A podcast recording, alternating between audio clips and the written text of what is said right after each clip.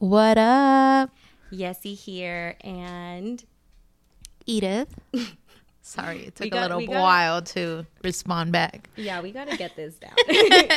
we gotta get the intros down, but um, we are starting off today. We grab we just grabbed some crystals para quitar las malas vibras de aquí La buena energía. y atraer esa buena energía porque we need it, you know.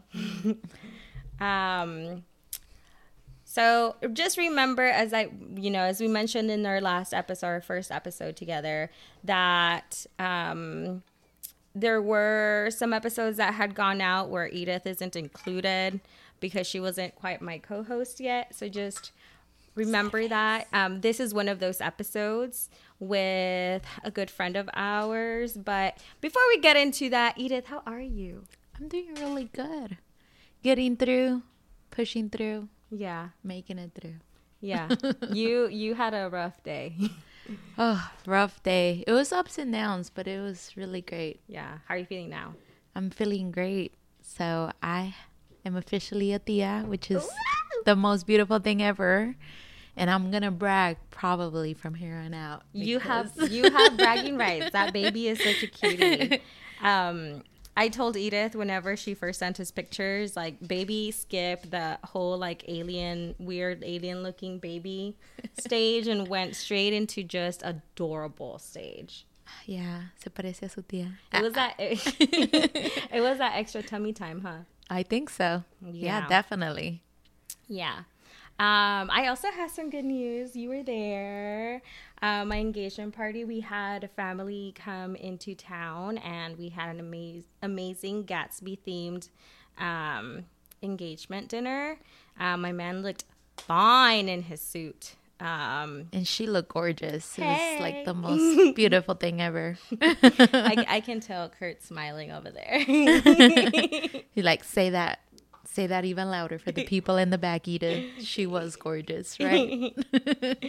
um, but yeah, it was it was a lot of fun. I think um, things are definitely looking up, even though you know some days I get stressed. Like yesterday, I was having a little llorona moment um, with going into and like doing research on opening up my journal store and stuff. So I got overwhelmed and I started to cry a little bit. And then once I cried, I got through it. And then I learned some more stuff. But it's So. okay because aquí, Aquí sí lloramos, right? So that is the beauty in the purpose of this podcast to be completely unfiltered with you guys and let you know that life sometimes is gonna throw you a bunch of things and you just pushing through and it's okay to cry take a moment to pause take a breather and keep on going Mm-hmm, mm-hmm, mm-hmm.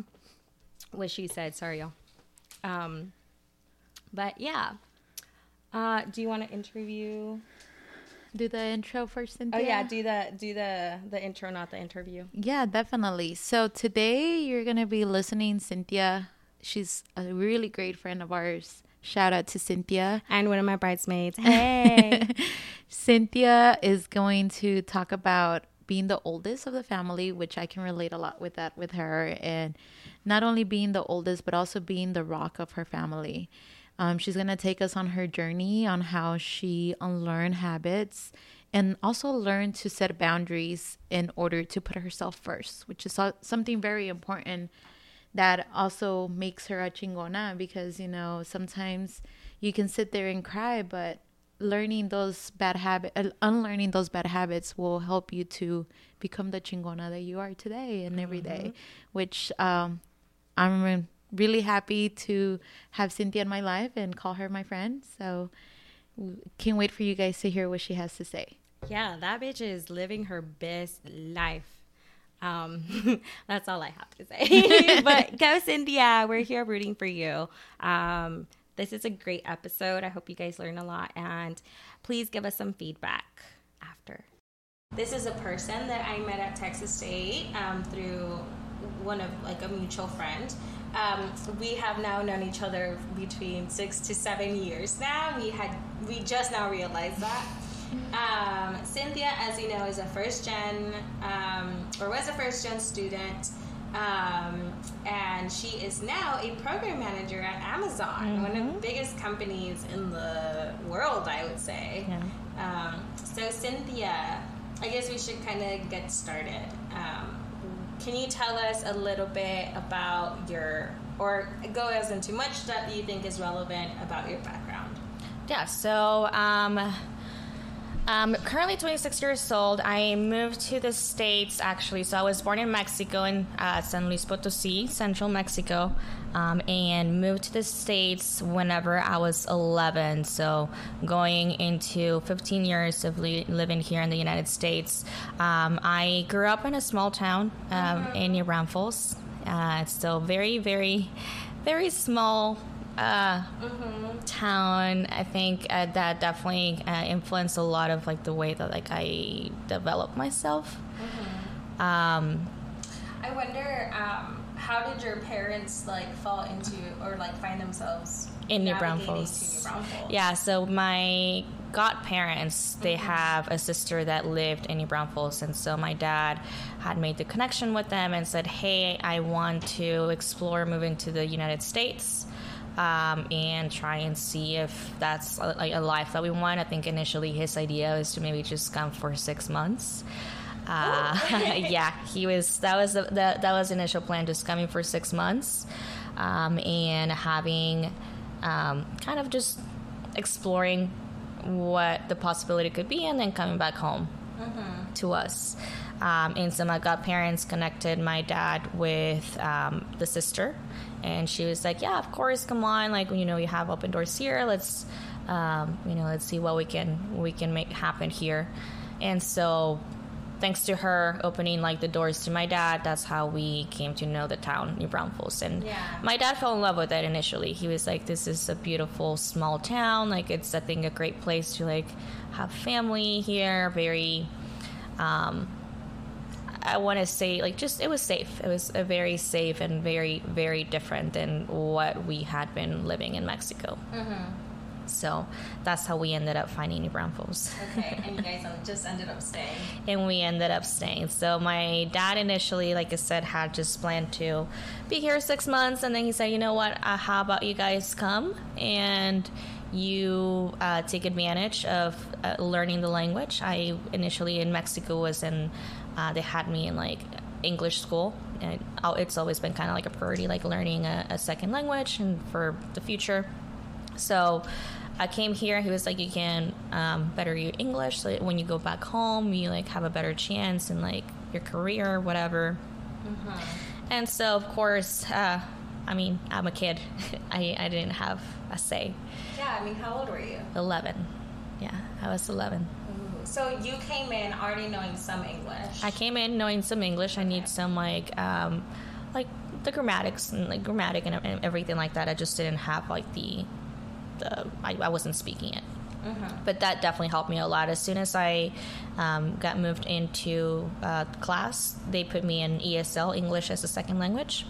Um, and within the three months, I asked my mom to take me out. Um, so uh, sadly, uh, this program is like the the schools try to have uh, as many students in, in these programs because like I, I think some, they get funding, funding for them. Um, but weird enough, in Mexico, I was way more advanced in my academics than they were here in the United States. So even being in that class was just holding me back. Oh, wow. um, since I was since I was little, my parents have always pushed me on like be the best and be number one student and make A grades. Like you have to be number one. So to me, it was just like I, I can't. Even as like at 11 years old, I was like I can't settle myself for, um, like being held back in school or my academics. I need to keep learning. I need more. I need more. Wow. So the message I guess that you had gotten from your parents at such a young age was like you're like you're learning right now like your future depends a lot on your learning right now. Correct. Wow. yeah so my parents were always um, very um, persuasive in, in, in my education and learning and like i said i feel like they i growing up i was like an only child for the first eight years of my life. I have a little brother. Um, so for eight years i think i just grew up as an only child uh, and all the attention and it was just like based on like we want to give you everything that we didn't have so we want you to be the very best at everything. Mm-hmm. um, so that definitely influenced um, a lot in school but thanks to that I, I was able to yeah get out of the esl program and then um, start um, start the normal classes with all the other regular students. Okay um, and then, so yeah, from there, I've stayed in New Braunfels uh, most of my life. I um, did my middle school, high school there, and then ended up going to Texas State. Uh, that's where I got my engineering degree. Met you and Diana, our mutual friend, and then um, got my way to um, getting a job here in Amazon mm-hmm. uh, here in Austin, which to me, I feel like just being in Austin was like a dream come true for me. So, really have just been um, in Central Texas most of my life. Yeah. And then uh, here we are. Here we are. Here we are. Yeah.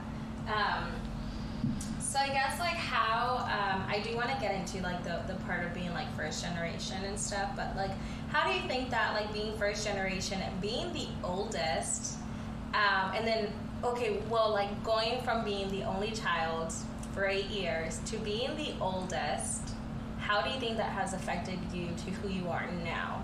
Oh, it definitely affected me a lot. Uh, I um, struggled a lot I think up until now, my brother is 18 years old now, and I feel like up until now, we're barely becoming siblings. Mm-hmm. I basically felt like I had to take on this like mother figure for him, and just I felt like the second mom. Um, so he, um, whenever we moved to the states, my brother was only two years old, three years old, um, and my parents were working all the time. Mm. So it was just him and I. Uh, I would have to uh, definitely take care of him and just, you know, watch out for him. To me, like I felt like he was my responsibility. I just felt like I needed to do anything and everything to protect him. Right. Um, and, you know, I think I also have nagged him a lot because of the things that like I've gone through or the you know the the learnings that I've made. So I'm like, no, have you done this? Like you need to do this. Like, like I just. Mm-hmm like like attempted to like guide him. Yes, yeah, yeah, yeah. So not so much like being there as a sister. Mm-hmm. Um, and I think. Uh, I mean, definitely being the oldest, my parents, I think I've always been very mature for my age. If they pushed me to the circumstances that I've had to just mature faster.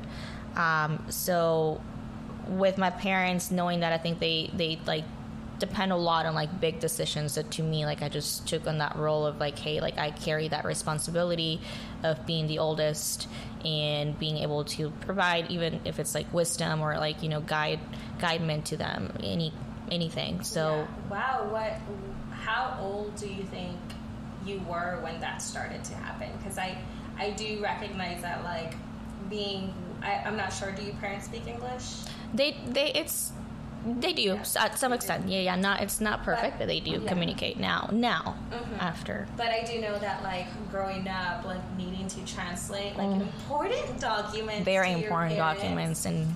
And like if you don't get it mm-hmm. right or you're not you're not really quite sure what you know what it says and stuff, that was a lot of pressure. Yeah. So like I guess how old were you where you started to take on some of that responsibility? 11 immediately as soon as we moved in because I from Mexico had some English with me mm-hmm. and I was exposed to English every day at school so immediately at 11 like if it's signing leases or you know legal documents anything like things that important school documents things that parents take care of I yeah had to figure it out. You know, even if it's like sometimes one word can mean something in a sentence, it can mean something else in another sentence. It was like you have to make the definite, like the, the final decision of what this means, right? And hope that it's right. Check what box, which box am I checking? Like filling out every single document that parents fill out. Like I had to do that, mm-hmm. um, and it, it was definitely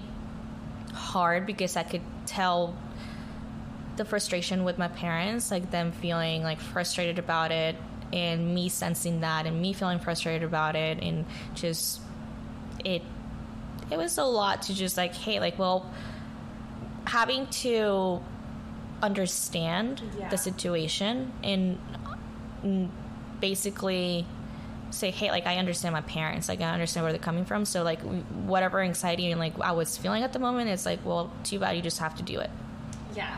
So a lot of like. It is what it is. Just get through it. Yeah. Yeah. Mm-hmm. Wow. That's that's crazy. It still amazes me how, like, the stuff that we have to go through, mm-hmm. or like for our family, mm-hmm. for bettering like the generations to come, in a sense. Mm-hmm. So wow, thanks for sharing that. that that's hard stuff. So I guess like, how did you, how did you come up to like, um,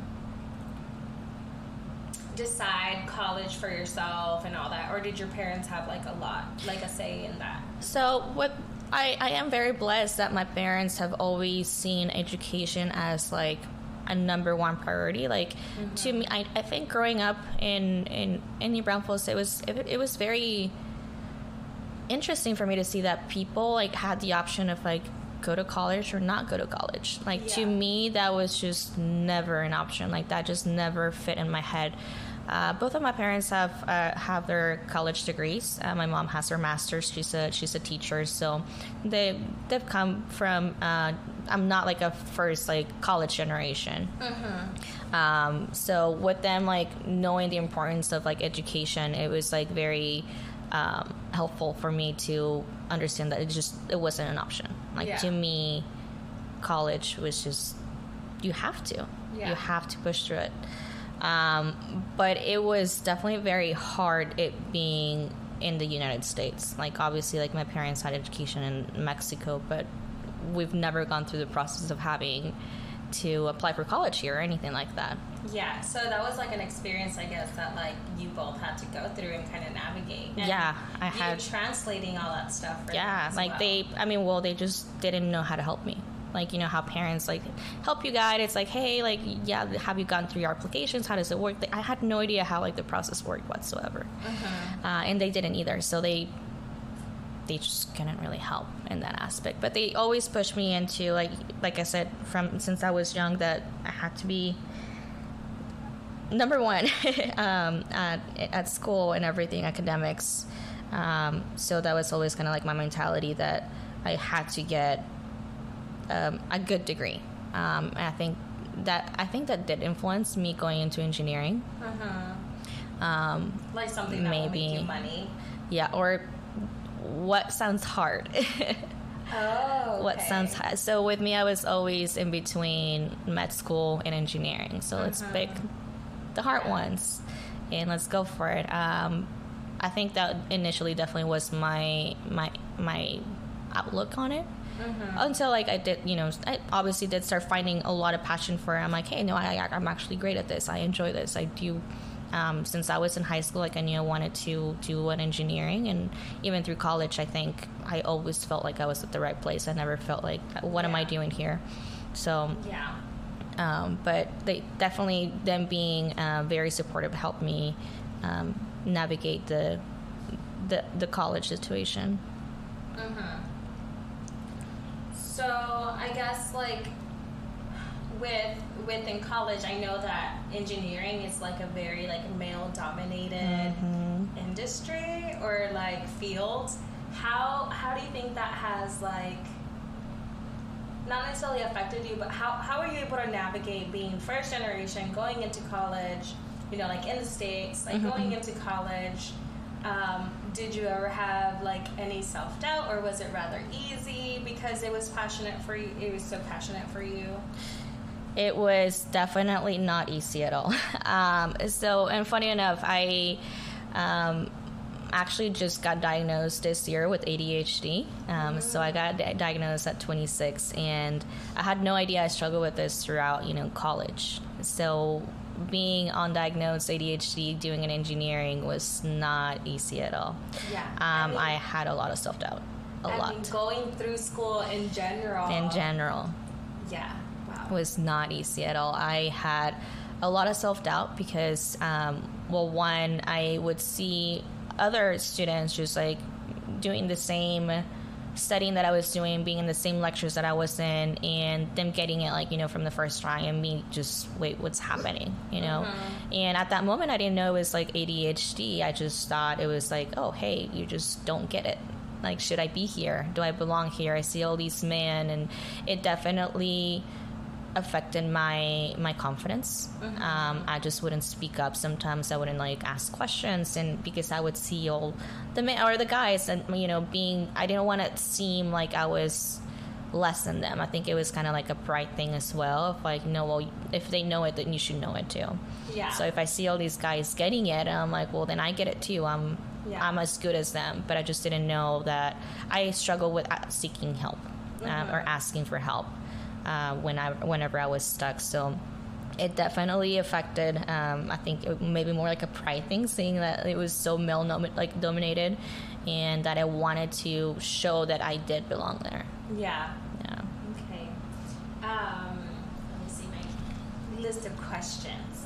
Okay, so if there's one thing that I have learned from like knowing you, and I know that like knowing I know that I, I like we have like partied together and like done all this stuff together and, and all that, but um, I, I have always known that there has always been this like idea that you do so much for your family. Like I don't think we've ever gone into a conversation about talking about all this. Mm-hmm. So thanks for sharing this with me and us. Um, so, like, how do you feel that? You have sacrificed so much for family, um, and not like in a in a bad sense because we do it with love. But um, can you tell us more about that? I think the biggest thing that uh, has sort of been my my sacrifice is not ever speaking my needs. Mm. I think that is the biggest thing that kind of laid heavy on me mm-hmm. that being young and being in that family that you would see your parents work so hard and literally do everything that they can just for you. Because my like my parents are very hardworking like people that live just for their kids. Right and seeing that it just made me feel like if i had some needs or anything to get out or hey like i don't feel comfortable with this it's i, I would just keep them to myself. So yeah. to me that was kind of like the biggest sacrifice that i did. It's just not taking the time to say hey like i i i need i need this instead Mm-hmm. I don't want to I don't want to be part of this or I don't want to be having to deal with the stress that you guys are having. Like I don't want to have that being put on me. Yeah. Um definitely I think that was one of like the hardest things to just like not speak up and say, "Hey, like I'm feeling this." yeah. I mean, what was the reaction whenever like if you ever did? I I did speak up sometimes and and it was like like we have bigger problems than these. Like, you know, I think one time I, I fell a bit into like depression whenever I was younger. Um, and the answer would be just like, it's all in your head. It's all in your head. Like, we have look at like the bigger things that we have to worry about like you know providing food. Sometimes like there were some times that it was like very my family struggle. I mean we coming here to the states it was from start from the bottom. Like you know it's yeah. like sleeping in a living someone's living room like all four of us in like an air mattress. So it's like well do i are my feelings really or my feelings about I don't know, a friend not liking me or, you know, something like that, or me not being happy at school really heavier, bigger than the fact that, like, hey, my parents are working hard to provide and, like, you know, we're trying to figure life out together as a team. Yeah. So that was, I think, uh, being younger, one of the biggest sacrifices. Uh, and I think it's just overall any needs, for example, if, like, they would ever need anything from me, like, hey, um, I need you to um, you know, maybe help out with, you know, your brother here and there, like drop everything, whatever is happening, and drive there, spend my time um, with with the family, and even though if like maybe like my needs for something else, I will be having to put those aside because I knew like at the same time family has sacrificed so much for me as well. So it's like, how can I not respond the same way? Yeah, I completely agree with that. Like, how do you not put in as much as effort as you've seen put mm-hmm. in and like the sacrifice also like having two parents that work full time mm-hmm. maybe even two jobs and like having to see that and then you know i don't know about your experience but i know that like in my experience whenever i was an extracurricular in school like i remember my mom coming to any of my dance mm-hmm. things or mm-hmm. like any football games or anything and that hurt that you hurt would see everyone else's parents like being yeah. at every event and you would understand because they, they were working they were busy and it was just to, to them it was like already a big thing that they were taking you there or picking you up from there mm-hmm. taking you to the activities that was already like a a big sacrifice a, yes yeah from their from work. their work mm-hmm. um, yeah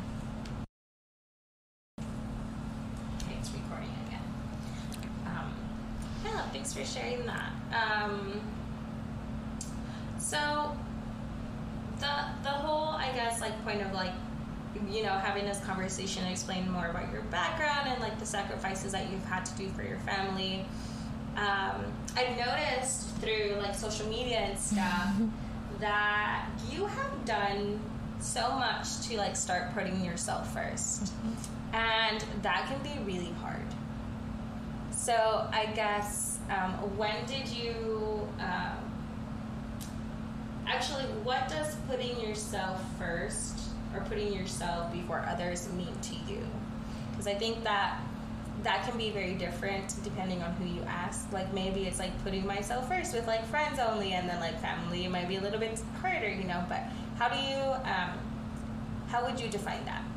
Uh, definitely, is just sitting with yourself and asking what your needs are like what feels good for you like inside of your like your body. Um, i think the biggest thing yeah like you said it's i, I used to um, you know my, me moving out of my parents house like it was so hard on my mom. Uh, they are so like i said they, they really depend on me a lot. They uh-huh. depend on me um, for guidance they depend on me like emotionally. They my mom like i think i'm, I'm the rock sometimes. I'm also the person that kind of snaps them out of it whenever they're feeling you know out like out of it. Um, so my mom just like not having me around um, it really made me kind of like feel like this like guilt or shame about myself not being there uh, when they wanted just my time. They needed me. They just, not that they needed me. They just wanted they wanted me. They wanted my time. So um, being able to sit down and say, hey, like I know what I want is my space. I need some time to just be at home alone, not talk to anyone. Uh-huh. And that was like really hard to like say, hey, no, I'm not going home today. Why? Because I don't want to. I need to just have my own space. Uh-huh. Um, so learning how to say no I think is the biggest thing. Um, learning your boundaries. Like I've never, I've never up up up until this year tried to work with boundaries. I've never set any boundaries like with family, with mm-hmm. friends, with work. Ah, work. with work, like I, you know, they would say something, I'll say yes yes, yes, anything. If it made me feel uncomfortable, I would just not speak up. So I think for me, putting myself first is just like speaking up about my needs, speaking yeah. up about those boundaries, um, and staying true to them. I think that's still something that I sometimes struggle. Um, I think right now it's still being such a learning process of at least being aware of them and, acknowledge- and knowing that they exist. Um, but sometimes it's still it's still difficult to to learn how to say no to things and say yes to things that I want. Yeah. But it's it's a working process. yeah, and I know that I, I know you said that you just got diagnosed with ADHD. Mm-hmm. Um, and it seems like growing up, mental health was kind of like a thing that wasn't really talked about. It seems like at all. Um, so I guess like how what where how did you come to this realization that like my needs aren't being met i need to stop you know sacrificing so much even if it's out of love? How did you come to that decision? Therapy. Ah, therapy. Therapy. Mm-hmm. therapy honestly has uh, saved me. It's it's completely changed my life. I began therapy, and I, I remember I, I reached out to my parents and I told them about it, and uh, they were very supportive. Uh, and thankfully, I found a great therapist that I connected with. She's um, Hispanic as well, so I think that helps so much being able to communicate. Um, and speak about the things in my family. She understood the, the culture Yeah, and the family, how how families can be, and uh, the Hispanic culture. And so that she made me realize that a lot of things were just not my responsibility. I was not responsible for the way other people acted or, you know, the decisions that they made. Um, I think a lot of that, you know, laid heavy on me, or me responsible for my parents or my brother. I think, you know, like I said, I had this mentality of like me being the mom uh, and having to also be like able to provide and guide my brother and help him out. Uh, but really, like that wasn't my responsibility. So I think that was like the biggest thing that like my my therapy helped with, just realizing that it's not on me. Like I am responsible for my own self. I am. I need to watch out, you know, watch out for myself. Not only in that sense, but it's more of a take care of myself, take care of my needs, and and everything that I get feel. That's like what I'm responsible for, like Yeah. myself. What was that like? Like coming with that, like real, like, like coming into that realization of like my parents aren't my responsibility, my sibling isn't my responsibility. What was that like for you? It was very. It was hard to start with. I mean, I like I said, I feel like I I owe the world to them because they've given the world to me. So once I came to that, it just I felt a hundred pounds lighter, like a uh-huh. million, million. Just it's so much lighter. Um, I think for the longest time I was living uh, sort of like two lives, two personalities, and I just had this huge like weight on me um, that couldn't really like express herself. Um, that was like the we, I just had to do. I had to do and I had to do. And mm-hmm. once I realized that no, you don't have to do. You get to feel. You don't have, you know, you don't have to continue your life. It's just doing, doing, doing. You get a chance to feel and sit with your needs. That's whenever I was able to just realize that they weren't my responsibility, and I was, I was it's just mo- more lightness. Mm-hmm. And actually, at, at the end, I think it improved so much, like the relationship with my parents that I have with them now, uh, Yeah. because I was able to just like be open about it now and like say, Yeah. hey, you know, you're doing this that it's making me feel this way and it's affecting me this way and thankfully like i have parents that are so open-minded and they're always like willing to listen so i don't think therapy has only changed me i think it's also like changed them a lot Yeah. Are they also doing therapy or? uh, they're not uh, they they're not doing therapy uh, but I share a lot of my therapies with them. I'm very open with them now, and we're able to like sit down and like even discuss like how like their their their points of view um, with the situation versus mine, and it's it's very um, constructive. Yeah. So Was there like a time where like you were like once you came to that realization where you like sat them down and you were like, we need to talk. yes. yes, there was. uh, yeah, we're like, hey, like, I, I sat them down, and I think at the at the first time maybe I was a little harsh.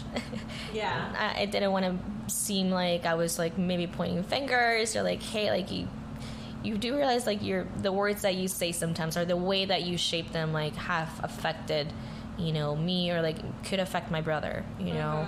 Yeah, I wonder, like, was there any point where, like, w- was there any negative, like, emotions that, like, kind of, like, built up throughout the years due to, like, having this, like, weight on you?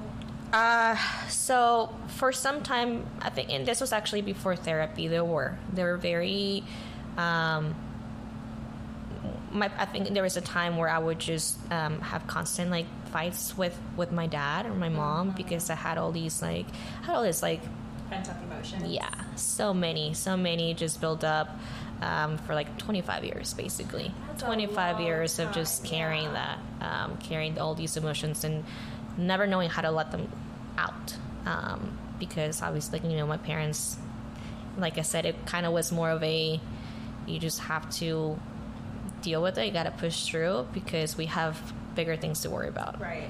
So for a long time, I think I did, um, or for a period of time, um, it wasn't.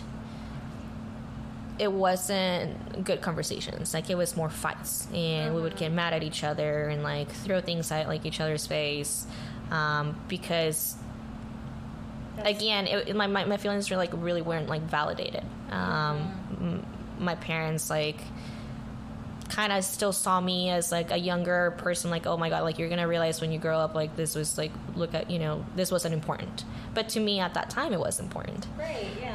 um, so I think it wasn't until my parents realized that I, I kind of fell into a pretty bad uh, time with anxiety um, and some depression that I just like I, they they saw me break for the first time. They saw me break for the very first time, and they were just like, "What's happening?" She's always been able to be the strong person, like she doesn't break. Um, I remember that time that my dad saw me break. She, he he was like, "Yeah, I've, I've never seen you like this." You, and, and he told me, "You you can't break. Like you, if anything happens to me, like you're the person that's gonna take care of his family. You you just you can't break." And at that moment, I'm like, "This is exactly why I'm breaking because it's been so much weight. It's been so much, you know, to carry that I am tired of being strong. I'm tired of like doing this on my own. I need to." I need help. I need support. I just got chills. yeah. I'm like, I'm tired. I'm tired of being strong. Yeah. This is my time to break. And I think that is whenever things just change and they're like, uh, we're here to listen Yeah. and we're here to like make a change as well because with, they still have my brother. they still have another another one to go through all these changes and and you know being supportive. So that's definitely what what was that turning point and that's how now we're able to like talk a lot more about like the therapy and emotions and they're like oh wow yes uh, Yeah. with me getting diagnosed even like and that's how i found out about adhd because of my therapist i, I had like so much like guilt and anxiety towards my life that she was like you know what all of this that you're having i think it's because you have adhd so thanks to Okay. that. Yeah thanks to that i told my parents and both of my parents have adhd as well and it's bad. And now they're just like doing all these research and they're like wow yeah i have this symptom and that symptom and that symptom. It's it's so interesting, like how like a whole world can open for you once you like start to do like your inner work and like your shadow Mm-hmm. work and all that stuff because like you don't know what you don't know. You that's the thing, like you just don't know. So I, th- I think that's amazing that you you're changing that cycle for your family Mm-hmm. and that's the thing with like being like first like generation like in the country or even like going to school and stuff it's like for the most part, like you are the one that's changing the direction that your family is Mm-hmm. taking, and that is a lot of responsibility. Um, so you said that you went to therapy, you started talking a lot more, and you realized that you, you know, you were sacrificing a lot, and that you needed to put yourself first, um, and that's kind of when it started to change. Um, so how did it change for you? I know that you say that you now have like a better relationship with your parents, but like in your personal life, at work, what have you done? How have you changed it? Um, and all that. Um, well, I think I have started just doing things for myself. Um, I've realized that like a lot of my things, even for friends, like I if they ever needed anything, like I would just drop whatever it is and like just be there for them. But I never really took the time to like dig in myself. Like I um, kind of like didn't even have like much of a childhood. Like I didn't really know the things that made me feel childish like that made me feel happy. I didn't know like the hobbies or like anything that makes me feel like passionate about because it was just so much like you, know, you- you have to just stick to this. You have to do you have to be something. Um, so with me finally having that space and time and opportunity to discover myself it was it, and I was it was to discover myself for the very first time because I'd never really had the opportunity to invest time in me. So that was the biggest thing, just investing time in me and saying if I want to like do something, I what's stopping me? I realized that literally the only thing that has been stopping me from anything is just myself now. Mm-hmm. Um, for the longest time, I did li- live in in a situation where I was very limited. Um, uh, because of you know all the circumstances uh, with with life, uh, school, um, and I just didn't really have that opportunity um, up until now. Uh, and for example, like I've realized if I want something, if I put myself my mind to it, it'll just it can happen. It'll work out. Like if I want to do a, a random quick solo trip, I'll just go for it. If that's like what's calling me, if that's like what I want, um, I will just do it.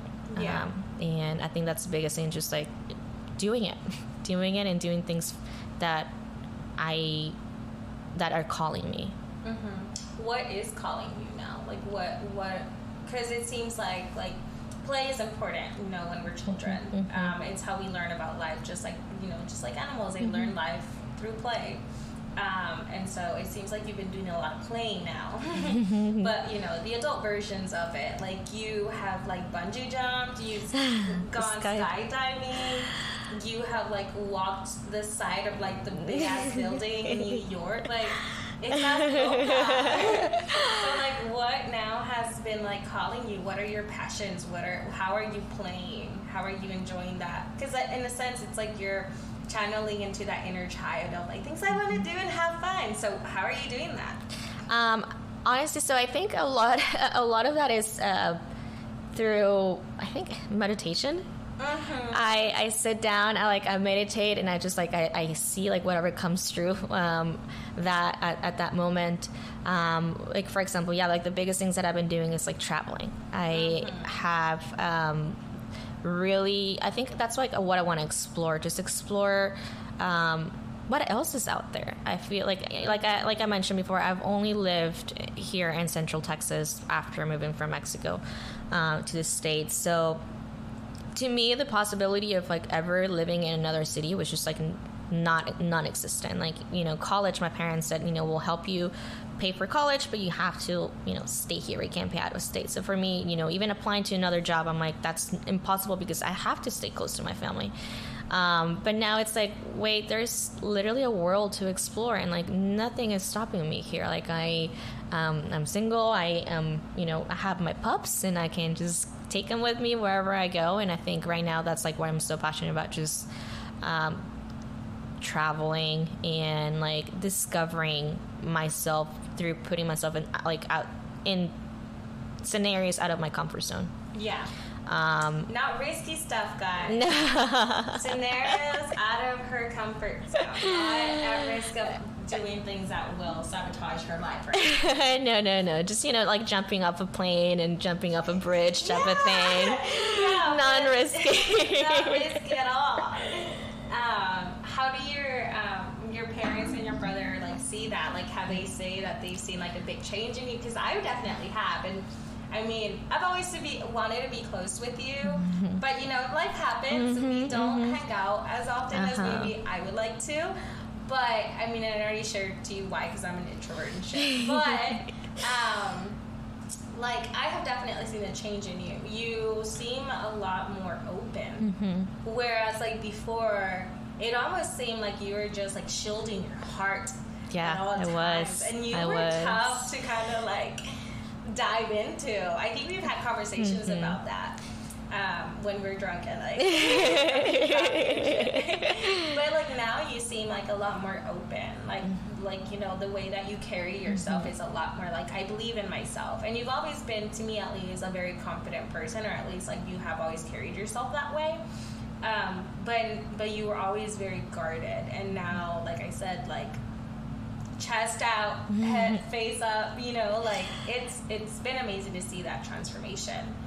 I think it really, it definitely, and it really that means a lot to me, honestly, mm-hmm. because I have put in so much work this year, yeah. uh, a lot, and it, it's funny. I um, I I completely agree. Like before, I was because the same thing. I just I grew up having to not validate my feelings, mm-hmm. having to hide those and be strong and you don't have time to break down right now. You don't have time to feel sorry for yourself because you have to keep going.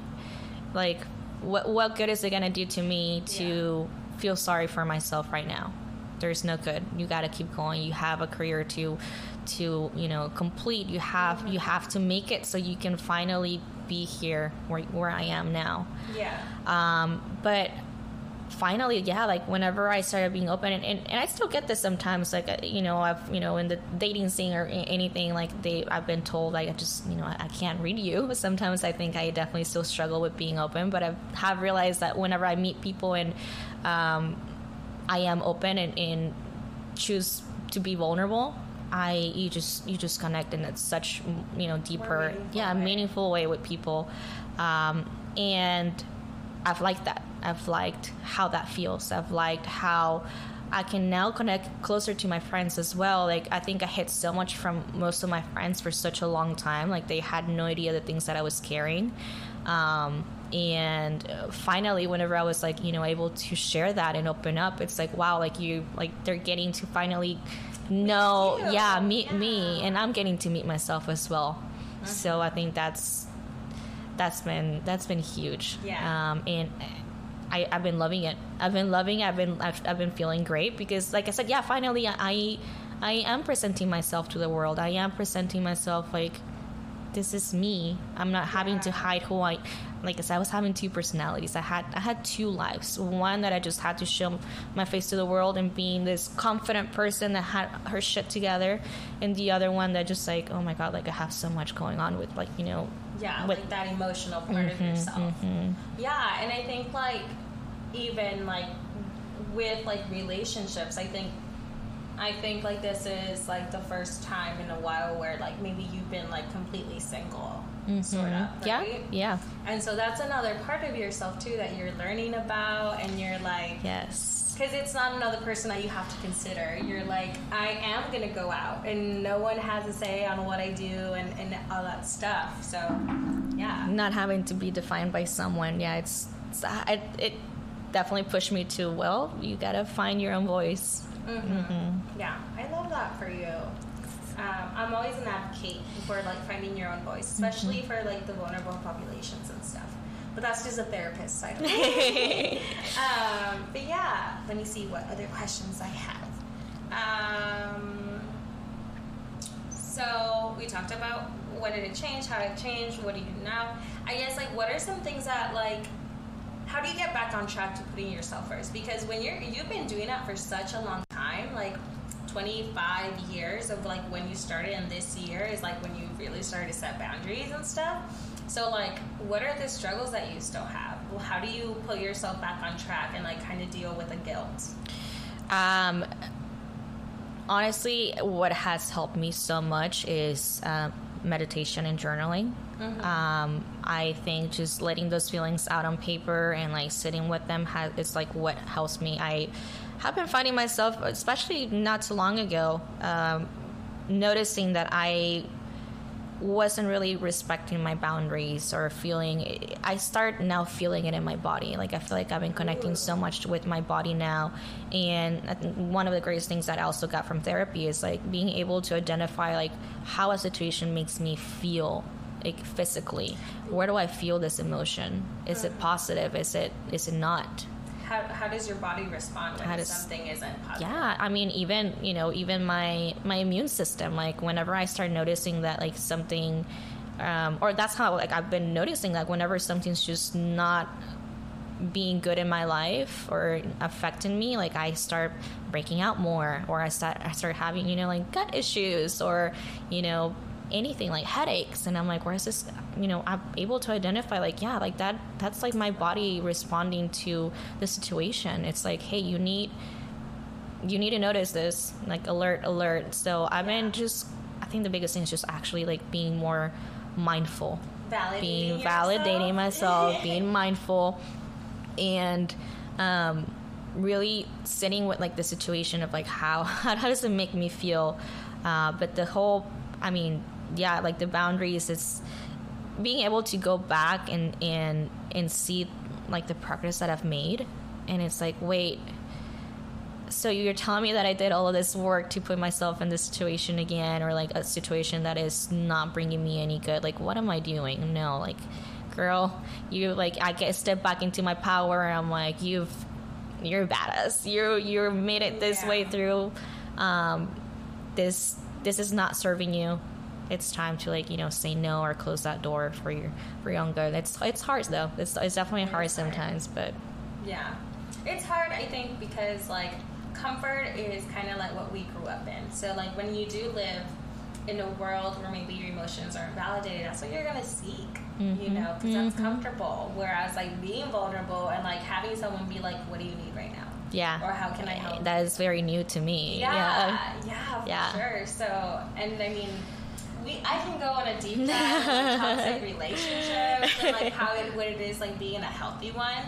But man, it's it's it's crazy and it's crazy what your mind will do to try to get yourself back into that comfort yeah yeah and, and not only relationships like i also like i think it's the biggest thing like i sometimes still struggle at, at, with work you know it's like what do you need? And i'm like no what like what do you how can i serve? I feel like being in, the, in that hispanic culture has affected that so much because we grew up in in a place to where it's or at least I did and, and like you you should just be thankful for what you have. Like right. whatever it's, you get it's like you're that's already great. Yeah because it's not you should have seen what I grew up in. Mm-hmm. You know what I mean yeah. like it's always been like comparable well when I was little and your age life was like this mm-hmm. or even you know be I didn't think I would be able to take advantage take advantage of like the U the United States, being in America, and all the opportunities that I'm giving, it's like, well, you should just be thankful like enough already for that. It's like, like just settle with like, settle. It's it's settle. It's like about settling and and that's whenever it's like, hey, like, well, what if I want something bigger than that? I, I can't have something bigger. Like, I can live in another city type of thing. I can go do anything. It's more of like um, having to learn how to how to um, be able to ask for more and even just speak up. Mm-hmm. I agree. Um,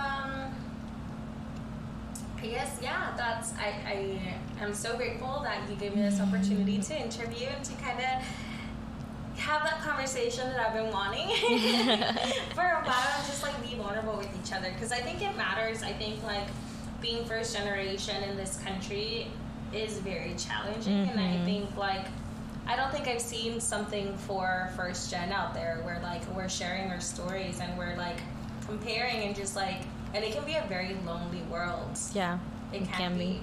So I just want this to be out there for all the people. So is there anything that um, any advice that you would give any of the first gens out there? Um, definitely to never feel like you have to be something. I think, you know, being in the middle of two cultures, if, you know, having your Hispanic family thinking that you have to maybe follow their traditions and, and their cycles, like you, you're more than, you know, you have the freedom to break those cycles and become whoever you want to be for what makes you happy. Like, it doesn't have to be that you have to be like, the American culture or the Hispanic culture, like you get to choose whatever makes you feel good. You don't have yeah. to be something because someone told me told you that you should be something. Yeah. So I think that's the biggest advice. Just follow what makes you makes you happy and makes you feel at peace. Yeah. And honestly, for listeners out there, you never really know what you need until you talk about it. So I always recommend everyone going to therapy, but that's just a biased opinion due to me being a therapist. Um, but yeah, well, thank you. Of course. Thank you guys for listening. We hope that you enjoyed it. Make sure that you listen to us in our next episode coming up in two weeks. Yes, and make sure you follow us on Twitter at LPC underscore pod on Instagram at Llorona Pero Chingona Pod. And make sure you send us any emails of feedback, anecdotes, any advice. Your you caught your man cheating, girl. Send that. Send, mándalo, mándalo. We will give send you some advice. Everything. Um, you can send all that chisme at Llorona Pero Chingona Pod at gmail.com. Bye. Bye. Thank you.